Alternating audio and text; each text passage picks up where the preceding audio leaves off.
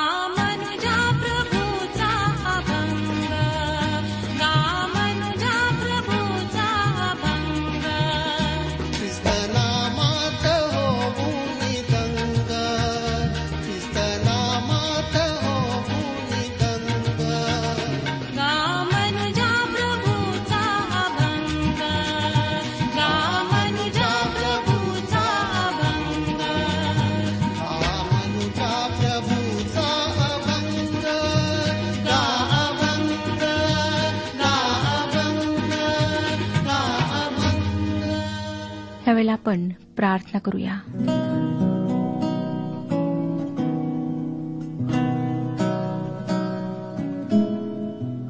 सर्वसमर्थ पवित्र परमेश्वर पिता आजची ही वेळ तू आम्हाला दाखवलीस. आम्ही तुझे आभारी आहोत. खरोखर प्रभू आमच्या जीवनामध्ये आम्ही जेव्हा पाहतो तेव्हा आम्हाला कळतं की आम्ही कित्येकदा तुझ्यापासून दूर गेलो आहोत. तुला दुखवलं आहे. तुझं वचन वाचून सुद्धा आम्ही ते आचरणात आणत नाही. त्या वचनानुसार आम्ही वागत नाही. प्रभू तू आमच्यावर दया कर. आम्हाला सुबुद्धी दे. आमचं मार्गदर्शन कर. विशेषतेने प्रभू प्रत्येक कुटुंबावर तू आशीर्वाद पाठव. अनेक तरुण तरुणी वाईट मार्गावर आहेत. ह्या जगातील मोहपाश त्यांना स्वतःकडे आकर्षित करीत आहेत. अशावेळी तू आमच्या सर्व लेकरांना सुबुद्धी दे. जे नोकरीविना आहेत त्यांना नोकरी लागू दे. प्रत्येकाची आर्थिक परिस्थिती तू जाणतोस. अनेक लोक आर्थिक परिस्थितीमुळे आज संकटात आहेत. सर्वांवर तू कृपादृष्टी कर. प्रत्येकाला सुबुद्धी देऊन स्वतःच्या आत्मिक जीवनाचं परीक्षण करण्याकरिता तू मार्गदर्शन पुरेव. आजच्या वचनाच्याद्वारे तू आमच्याशी बोल आणि आम्हाला स्पर्श कर प्रभू. आम्हाला शारीरिक आत्मिक आणि मानसिक रूपाने आरोग्य पुरेव स्वतःला तुझ्या पवित्र हातात देत आहोत. तू आमच्यासोबत हो. ही प्रार्थना तारणाऱ्या प्रभू यशू ख्रिस्ताच्या गोड आणि पवित्र नावात मागितली आहे. म्हणून तो ऐक. आमेन. श्रोत्यानो पवित्र शास्त्राच्या वाचनाने मोठे संजीवन कसे आले ते आपण आता नवव्या अध्यायात पाहणार आहोत. नवव्या अध्यायाची मध्यवर्ती कल्पना आहे प्रार्थना व संजीवन. नेहम्याचे पुस्तक नववा अध्याय. आपण आज अभ्यासणार आहोत. तर अवश्य माझ्यासोबत उघडा. नेहम्याचे पुस्तक नऊ अध्याय. एजरा पुस्तकाचा अभ्यास करताना मी नवव्या अध्यायाविषयी काय म्हटले हे कदाचित आपणाला आठवत असेल. एजरा नेहम्या व दानियल या सर्व पुस्तकांच्या नवव्या अध्यायांचा संजीवनाशी संबंध आहे. आपण संजीवन या शब्दाचा अर्थ पाहूया. बऱ्याचदा या शब्दाविषयी गैरसमज असतात. संजीवन म्हणजे शक्ती व जीवन पुन्हा मिळवणे शुद्धीवर परत येणे एखाद्या व्यक्तीने अगदी निर्जीव होणे त्याच्यातील सर्व बळ निघून जाणे व त्याला पुन्हा सामर्थ्य शक्ती प्राप्त होणे याला आपण संजीवन म्हणतो. रोमकरासपत्र चौदा अध्याय नवव्या वचनात पावलाने येशू ख्रिस्ताच्या पुनरुत्थानाविषयी लिहिले आहे. रोमकरासपत्र चौदावा अध्याय नव्य वचन. तो म्हणतो कारण ख्रिस्त अशासाठी मरण पावला व पुन्हा जिवंत झाला की त्याने मेलेल्यांचा व जिवंताचाही प्रभू असावे. या ठिकाणी त्याचे मरणातून उठणे संजीवित होण्यासारखे आहे. संजीवन हा शब्द केवळ विश्वासणाऱ्यांसाठीच लागू पडतो. जे विश्वासणारे आपल्या आध्यात्मिक जीवनात निर्बल झाले असतील थंडावले असतील ते पुन्हा सामर्थ्याने नव्या जोमाने भरले जातात. याच अर्थाने या अध्यात संजीवन हा शब्द वापरला आहे. आजकाल हा शब्द ख्रिस्ताकडे येणाऱ्या लोकांसाठी देखील वापरला जातो. परंतु या दोन्ही गोष्टी एकमेकींवर अवलंबून आहेत. जोपर्यंत देवाचे लोक संजीवित होत नाहीत तोपर्यंत नवीन आत्मे ख्रिस्ताकडे आणल्या जाऊ शकत नाहीत. पवित्र शास्त्राच्या वाचनामुळे जे संजीवन आले ते आपण या अध्यायात पाहणार आहोत. असं वाटतं की हे पवित्र शास्त्राचे वाचन फार काळ चालू होते. किती वेळ? ते मला माहीत नाही. एजरा लेखक पाणीवेशी जवळच्या धर्मपीठावरून वाचन करीत होता व लोक शोक करीत होते रडत होते. त्यांनी देवाचे वचन पूर्वी कधी ऐकले नव्हते. त्यामुळे जेव्हा त्यांनी ते ऐकले तेव्हा त्यांचे भावनावश होणे साहजिकच होते.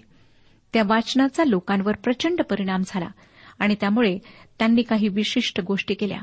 देवाने त्यांच्यासाठी जे परिमाण राखून ठेवले होते जी अपेक्षा त्यांच्याकडून केली होती तिच्या आसपासही ते पोहोचले नव्हते. ते उणे पडले होते. आपण एजराच्या पुस्तकात पाहिले की याचा एज्रावरही परिणाम झाला होता. आपण ही गोष्ट ओळखायला हवी की देवाच्या वचनाशिवाय संजीवन येऊ शकत नाही. इब्री पत्र चौथा अध्याय आणि बारावं वचन आम्हाला सांगतं कारण देवाचे वचन सजीव सक्रिय कोणत्याही दुधारी तरवारीपेक्षा तीक्ष्ण असून जीव व आत्मा सांध्य व मज्जा ह्यांना भेदून आरपार जाणारे आणि मनातील विचार व हेतू ह्यांचे परीक्षक असे आहे. याकोबाचे पत्र पहिला अध्याय तेवीस आणि चोवीस वचनानुसार देवाचे वचन आरशाप्रमाणे आहे. ते जीवनाची भाकर आहे. ते अग्निप्रमाणे आहे. जी घाण जाळून टाकून सोने शुद्ध करण्याचे कार्य करते ते आमच्या जीवनात परमेश्वराचे वचन करते. ते हातोडीप्रमाणे आहे. आमची कठीण अंतकरणे ते फोडून टाकते.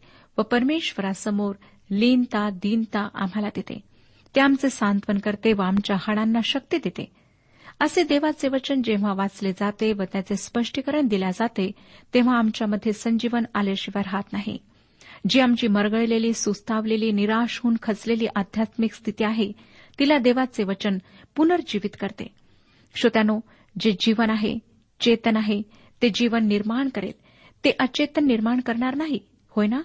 दुसऱ्या शब्दात दगड अचेतन आहे निर्जीव आहे. तो सजीव वस्तूला जन्म देऊ शकत नाही. देवाचे वचन सजीव आहे म्हणूनच ते आमच्यात संजीवन निर्माण करते. या वचनाशिवाय आम्ही विश्वासणारे संजीवित होऊ शकत नाही. या वचनामुळे आलेल्या संजीवनाच्या काळात काय झाले ते आपण बघणार आहोत. देवाने या लोकांसाठी काय केले ते आपण नेहम्याचे पुस्तक नववाध्याय एक आणि दोन वचनांमध्ये वाचूया. याच महिन्याच्या चोवीसाव्या दिवशी इस्रायल लोक उपास करून गोंडताट पांघरून व डोक्यात धूळ घालून एकवट झाले. इस्रायल वंशातील लोक विदेशांपासून निराळे झाले आणि उभे राहून त्यांनी आपली पातके आणि आपल्या पूर्वजांचे अपराध कबूल केले. त्यांनी आपली स्वतःची पापे कबूल केली व आपल्या पूर्वजांच्या पापांचीही कबुली दिली. तिसरं वचन सांगतं ते आपल्या जागी उभे राहून प्रहर दिवसपर्यंत आपला देव परमेश्वर याच्या नियमशास्त्राचा ग्रंथ वाचित राहिले व आणखी एक प्रहर आपली पातके कबूल करीत आणि आपला देव परमेश्वर याची उपासना करीत राहिले. देवाच्या वचनाने त्यांना त्यांची पापे दाखवून दिली. त्यांनी उपास केला तरट नेसले आणि अंगावर माती फासली यावरून त्यांचा प्रामाणिकपणा दिसून येतो. देवाच्या वचनाच्या वाचनानंतर पाप कबुली व उपासना या गोष्टी ओघाने आल्या. श्रोत्यानो जोपर्यंत आम्ही आपल्या पापांची कबुली देत नाही तोपर्यंत इतर कोणतीही कबुली देण्याची आमची पात्रता नाही. जर तुम्हाला वाटत असेल की तुमच्याजवळ कबूल करण्यासारखे कोणतेही पाप नाही तर मला वाटते की तुम्ही देवाचे वचन वाचण्याची गरज आहे. याकोबाच्या पत्रात त्याने देवाच्या वचनाला आरशाची उपमा दिली आहे. त्यामध्ये आम्हाला आमचे स्वतःचे प्रतिबिंब दिसते. काही लोकांना वाटतं की आपण फार सुंदर आहोत. आणि आरसा जेव्हा त्यांना त्यांचे प्रतिबिंब दाखवतो तेव्हा ते आपल्या मनात म्हणतात मी या प्रतिमेपेक्षा निश्चित चांगला दिसतो किंवा दिसते. श्रोत्यानो ही गोष्ट तुम्हाला हास्यास्पद वाटते ना? परंतु ती खरी आहे. आरशातले स्वतःचे खरे रूप नाकारणारे लोक आहेत तर देवाच्या वचनातले स्वतःचे प्रतिबिंबही ते नाकारतील. परंतु ते जर प्रामाणिकपणाने स्वतःचे रूप आरशात नाहाळतील तर त्यांना स्वतःतल्या उणीवा निश्चित दिसतील. जर देवाचे वचन आम्ही प्रामाणिकपणाने वाचले तर आम्हाला आमच्यातल्या उणीवा स्पष्ट दिसतील. इस्रायलच्या संतानांनी दिवसातला एक चतुर्थांश वेळ नियमशास्त्र वाचण्यात घालवला आणि त्यांनी जे वाचले त्याप्रमाणे त्यांनी केले. त्यांनी आपली पापे कबूल केली. आम्ही देवाला आमच्या पातळीवर खाली आणू शकत नाही. पुष्कळसे लोक तसे करतात आणि करण्याचा प्रयत्न करतात. देवाच्या परिपूर्णतेच्या पातळीवर कोणीही पोहोचू शकत नाही आणि जर कोणी त्या ठिकाणी आपण पोहोचलो असे म्हणत असेल तर तो स्वतःची फसवणूक करतो. हे मी म्हणत नाही पवित्र शास्त्र म्हणते. योहानाचे पहिले पत्र पहिला अध्याय आठ आणि नऊ वचने आम्हाला सांगतात योहानाचे पहिले पत्र पहिला अध्याय आठ आणि नऊ वचने. आपल्या ठाई पाप नाही असे जर आपण म्हणत असलो तर आपण स्वतःला फसवितो व आपल्या ठाई सत्य नाही. जर आपण आपली पापे पदरी घेतली तर तो विश्वसनीय व न्यायी आहे म्हणून आपल्या पापांची क्षमा करील व आपल्याला सर्व अनितीपासून शुद्ध करील. जेव्हा श्रोत्यानं तुम्ही ही गोष्ट ओळखता तेव्हा तुम्ही पाप कबूल करता. पाप कबुली करणे म्हणजे देवाच्या वचनाशी सहमत होणे. सबबी सांगण्याऐवजी कृत्यांचे समर्थन करण्याऐवजी देवाच्या वचनाशी सहमत होणे म्हणजे पाप कबुली. ज्याचा आम्ही विचार करतो किंवा जे कृत्य करतो त्याला योग्य नावाने ओळखणे म्हणजे पाप म्हणून ओळखणे म्हणजे कबुली होय. जेव्हा आम्ही आमच्या पापांची कबुली देतो तेव्हा देव क्षमाशील व न्यायी असल्याने आमची क्षमा करतो. श्रोतानो जर तुम्ही देवाच्या वचनाच्या प्रकाशात चालत असाल तर तुम्हाला समजेल की तुम्ही देवाच्या गौरवाला उणे पडत आहात.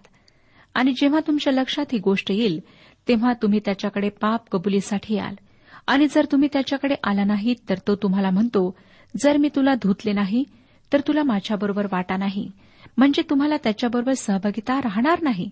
म्हणूनच इस्रायलाच्या संतानाने दिवसातला एक चतुर्थांश वेळ देवाचे वचन वाचण्यात घालवला व एक चतुर्थांश वेळ आपल्या पापांची कबुली करण्यात घालवला. देवाच्या वचनाचा परिणाम या लोकांवर झाला. जर देवाच्या वचनाचा तुमच्यावर परिणाम झाला असेल तर तुम्ही देवाकडे पाप कबुलीसाठी जाल. संजीवनाचा हाच एक रस्ता आहे. दुसरा कोणताही रस्ता संजीवनाकडे जात नाही. श्रोत्यानो पापांची कबुली एक खाजगी एकांतात करण्याची बाब आहे. शिमोन पेत्राने एकांतात पाप कबुली केली आणि मला खात्री आहे की त्याने आपली चूक सुधारली. सार्वजनिक पाप कबुली एक भावना वेग आहे. ते खरे संजीवन नाही. आम्ही स्वतःला दुसऱ्यांपासून अलग करू शकत नाही. नेहम्या काय म्हणतो ते लक्षात घ्या. जेव्हा ते उभे राहिले व पाप कबुली दिली ते म्हणाले आम्ही पाप केले आहे. श्रोत्यानो त्यांची पाप कबुली अशा प्रकारची होती. संजीवित आध्यात्मिक जीवन म्हणजे प्रेमळ प्रभू येशूच्या सहवासातले शांतीचे जीवन होय. आजूबाजूला वादळ असले तरी त्याची शांती हृदयात साठवणारे जीवन. यापेक्षा विपुल जीवन आणखीन काय असणार आहे? ज्याने मला माझ्या नावाने हाक मारली आहे त्याची कन्या होण्यासाठी त्याच्या द्राक्षमळ्यात काम करण्यासाठी बोलावले आहे. त्या प्रेमळ पित्याच्या सहवासातले जीवन मला सतत हवेसे वाटते. हेच संजीवित जीवन आहे. नेहम्यासमोर असलेल्या या यहुद्यांनी संजीवनाच्या अटी पूर्ण केल्या आणि त्यांच्यावर फार मोठा आशीर्वाद आला. चौथ आणि पाचवं वचन पहा काय सांगतं? मग येशुवा बानी कदमिएल शबन्या बुन्नी शेरेब्या बानी व कनानी यांनी लेव्यांच्या जिन्यावर उभे राहून उच्च स्वराने आपला देव परमेश्वर याचा धावा केला. मग येशुवा कदमिएल बानी हशबन्या शेरेब्या होदिया शबन्या व पथया हे लेवी म्हणाले उभे रहा आणि आपला देव परमेश्वर याचा येणेप्रमाणे धन्यवाद अनंत काळ करा. तुझे वैभवशाली नाम धन्य असो. ते सर्व धन्यवाद व स्तवन या पलीकडे आहे. अशा प्रकारच्या कबुलीने एखादी व्यक्ती समूहात उठून उभी राहील व सर्वांसमोर स्वतःची येशूविषयीची साक्ष देईल अशा घटना घडत नाहीत. देवाचे वचन ऐकल्यानंतर त्यांनी त्यांची पाप कबुली दिली. मग त्यांनी देवाची स्तुती करून त्याच्या नावाला गौरव दिले. आम्हीही असेच करायला हवे. आमच्या उपासनेमध्ये आम्ही देवाची स्तुती आणि गौरव करायला हवे. श्रोत्यांनो एका देवाच्या सेवकाने मला सांगितले की त्यांच्या मंडळीतली बुधवारची उपासना फार कंटाळवाणी होऊ लागली होती. आणि प्रत्येक आठवड्यात त्याच त्याच प्रार्थना केल्या जात असल्यामुळे उपासना फार रटाळ झाली होती. म्हणून एका बुधवारी त्याच प्रार्थना विनंत्या करण्याऐवजी त्याने सर्वांनी देवाची स्तुती करावी असे लोकांना सुचवले. आणि त्या बुधवारी त्यांनी देवाची नुसती स्तुती केली. या स्तुती स्तोत्रांमुळे त्यांच्या त्या उपासनेत जवळजवळ संजीवन आले. जेव्हा आम्ही देवाच्या पवित्र व गौरवशाली नामाला उंचावतो त्याला महिमा देतो तेव्हा त्या स्तुती गायनाने संजीवन येते. हो श्रोत्यानो देवाची स्तुती करणे फार महत्त्वाचे आहे. साब वचन पहा तूच एक परमेश्वर आहेस. आकाश व अत्युच्च आकाश व त्यातील सर्व नक्षत्रगण पृथ्वीवर तीवर वसणारे सर्व जलाशय त्यात असलेले सर्व काही यांचा तू उत्पन्न करता व पालन करता आहेस. स्वर्गातील सेना तुला नमन करीते. परमेश्वर जे काही आहे त्याबद्दल आम्ही त्याची स्तुती करायला हवी. श्रोत्यानो तुम्ही कधी समुद्र किनाऱ्यावर उभे राहून त्याच्या लाटांविषयी विचार केला आहे? किंवा घनदाट वृक्षराजींचे सौंदर्य पाहताना अस्ताला जाणारे लाल भडक सूर्यबिंब पाहताना अंधाऱ्या रात्री असंख्य तारांची नक्षी असलेल्या आकाशाकडे पाहताना त्याच्या निर्माताचा तुम्ही विचार केला आहे? या सर्व गोष्टींचा परमेश्वर निर्माण करता आहे म्हणून त्याची स्तुती आम्ही करायला हवी. तो सामर्थ्यशाली आहे तो सौंदर्याचा उगम आहे तो सर्वव्यापी व सर्वज्ञानी आहे. याबद्दल आम्ही त्याला गौरव द्यायला हवे. परमेश्वराचे गुण आम्ही गायला हवेत. तो किती चांगला आहे त्याची दया कशी सनातन आहे त्याची कृपा कशी अथांग आहे याविषयी आम्ही त्याचे स्तुती स्तोत्र गायला हवे. हे देवा आम्ही तुझे आभार मानतो व उपकार स्तुती करतो कारण की तू आम्हाला आरोग्य दिले आहेस. अशी तीस तीस प्रार्थना करणारे लोक मला माहीत आहेत. एखादा तरुण एखाद्या तरुणीच्या प्रेमात पडला तर तो तिला खुश करण्यासाठी तिच्या सौंदर्याची पावती तिला देण्यासाठी वेगवेगळ्या उपमांचा वापर करेल ना? मग ज्या देवाने आम्हाला आमचा श्वास आमचे जीवन दिले आहे त्याची स्तुती आम्ही त्या जुन्या कंटाळवाण्या उपमांनी का करावी? आणि त्याने आमच्यासाठी जे केले आहे त्यातून त्याचे जे गुण दिसतात त्याची स्तुती आम्ही का करू नये? श्रोत्यानं तुम्हाला स्वतःच्या अनुभवाने मी सांगते की परमेश्वर जसा आहे त्याबद्दल त्याची स्तुती करणे एक फार फार आनंददायक अनुभव आहे. तो लाभदायक अनुभव आहे. आमच्या जीवाला टवटवीत करणारा आहे. आमची निराशा व उदासीनता दूर करणार आहे. इस्रायलाच्या संतानांनी देवाला गौरव दिले. त्याची उपकार स्तुती केली. आणि ती कशी ते आपण पुढच्या वचनात वाचूया. सात ते दहा वचने पुढे सांगतात हे परमेश्वरा तूच देव आहेस. तू अब्रामास निवडून घेऊन खासत्यांच्या ऊर गावातून बाहेर आणले व त्यास अब्राहाम हे नाव दिले. आणि त्याचे अंतकरण तुझ्या संबंधाने एकनिष्ठ आहे असे पाहून तू त्याच्याशी करार केला की मी तुझ्या वंशास कनानी हित्ती अमोरी परिजी यपुसी व गिरगाशी यांचा देश देईन तू हे आपले वचन पुरे केले आहे कारण तू न्यायी आहेस. नंतर तू मिसर देशात आमच्या पूर्वजांचे कष्ट पाहिले व तांबड्या समुद्राच्या तिरी त्यांचा धावा ऐकला. फारो त्याचे सेवक त्याच्या देशचे सर्व लोक यास चिन्हे व अद्भुत कृत्य तू दाखविले कारण ते त्या जशी गर्वाने वागत होते हे तुला ठाऊक होते. तू आपल्या नामाचा महिमा प्रगट केला तो आजवर आहे. श्रोत्यानो तुम्ही स्वतःच्या या देशाबद्दल देवाला गौरव देता काय? परमेश्वराने तुम्हाला या देशात ठेवले आहे या ठिकाणी तुम्ही शांती उपभोगू शकता याबद्दल तुम्ही देवाला धन्यवाद देता का? नेहम्याच्या लोकांना आपण इस्रायली असण्याविषयी आनंद वाटत होता व त्यांनी आपल्या पूर्वजांबद्दल देवाला अशा प्रकारे धन्यवाद दिलेत. परमेश्वर आपला फक्त निर्माण करताच नाही तर तो आपला उद्धारकही आहे हे त्यांनी जाणले. परमेश्वराने त्यांना मिस्राच्या दास्यातून मुक्त केले. त्यांना दास्यातून मुक्ती मिळाली याबद्दल त्यांनी देवाला गौरव दिले. प्रभू परमेश्वर निर्माण करता आहे व हे विश्व त्याचे आहे याबद्दल आम्ही देवाला धन्यवाद द्यायला पाहिजे. तसेच त्याने आम्हाला तारले याबद्दल आम्ही त्याला धन्यवाद द्यायला पाहिजे. तुम्ही तुमच्या या निर्माणकर्त्या परमेश्वराला कधी हे सांगितले आहे काय? की तुमची त्याच्यावर प्रीती आहे? तुम्ही तुमच्या एखाद्या विशेष अशा कृतीतून त्याच्यावरची प्रीती व्यक्त केली आहे काय? मुले आपल्या आईवडिलांवरची प्रीती कशी व्यक्त करतात? त्यांच्या आज्ञा पाळून आणि त्यांच्यासाठी काहीतरी त्याग करून किंवा काहीतरी असे कृत्य करून की त्यांच्या आईवडिलांना आनंद वाटेल? तुम्ही देवावरची प्रीती व्यक्त करण्याचा विचार कधी केला आहे का श्रोतानो ज्याने तुम्हाला व मला अनंतकालचे जीवन प्राप्त व्हावे म्हणून स्वतःचा पुत्रही राखून ठेवला नाही त्याच्या खातर एक तरी छोटी कृती तुम्ही कधी केली आहे काय? मला जर कोणी विचारले की तुझ्या आयुष्यातले सर्वात मधुर आणि तुला आवडणारे क्षण कोणते तर मी सांगेन की जेव्हा मी येशूच्या चरणी बसून त्याचे मनोहर रूप निहाळते त्याचे मधुर शब्द आपल्या अंतकरणात साठवते आणि त्याच्या आज्ञापालनात मला यश मिळते ते माझ्या जीवनातले सर्वात हवे हवेसे वाटणारे क्षण असतात.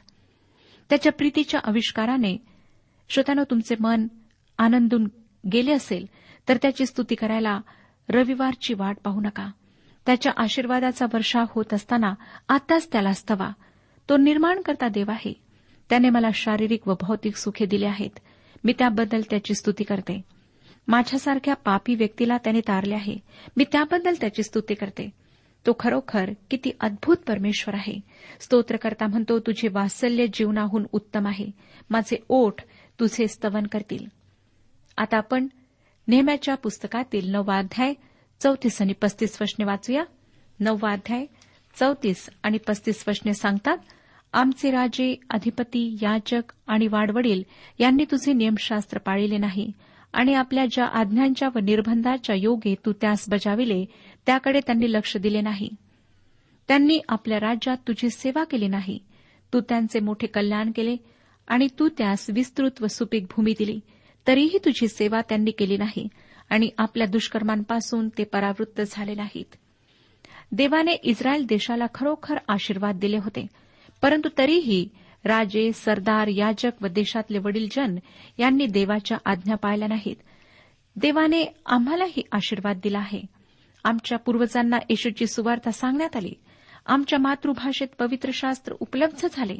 देवाने आमची सर्वतोपरी काळजी घेतली.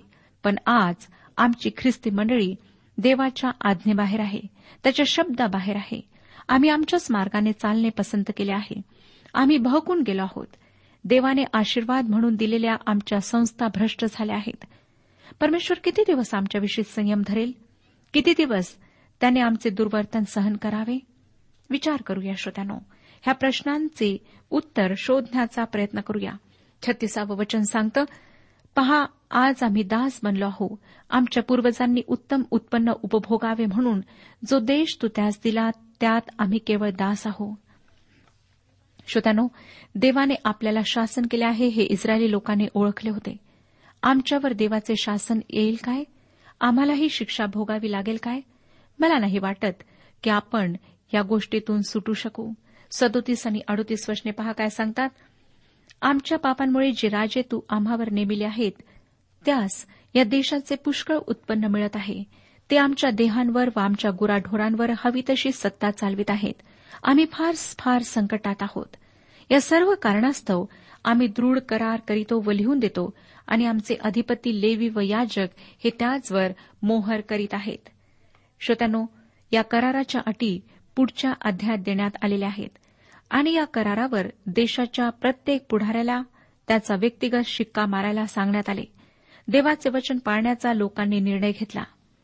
आज तुम्ही देवाबरोबर काय करार केला आहे?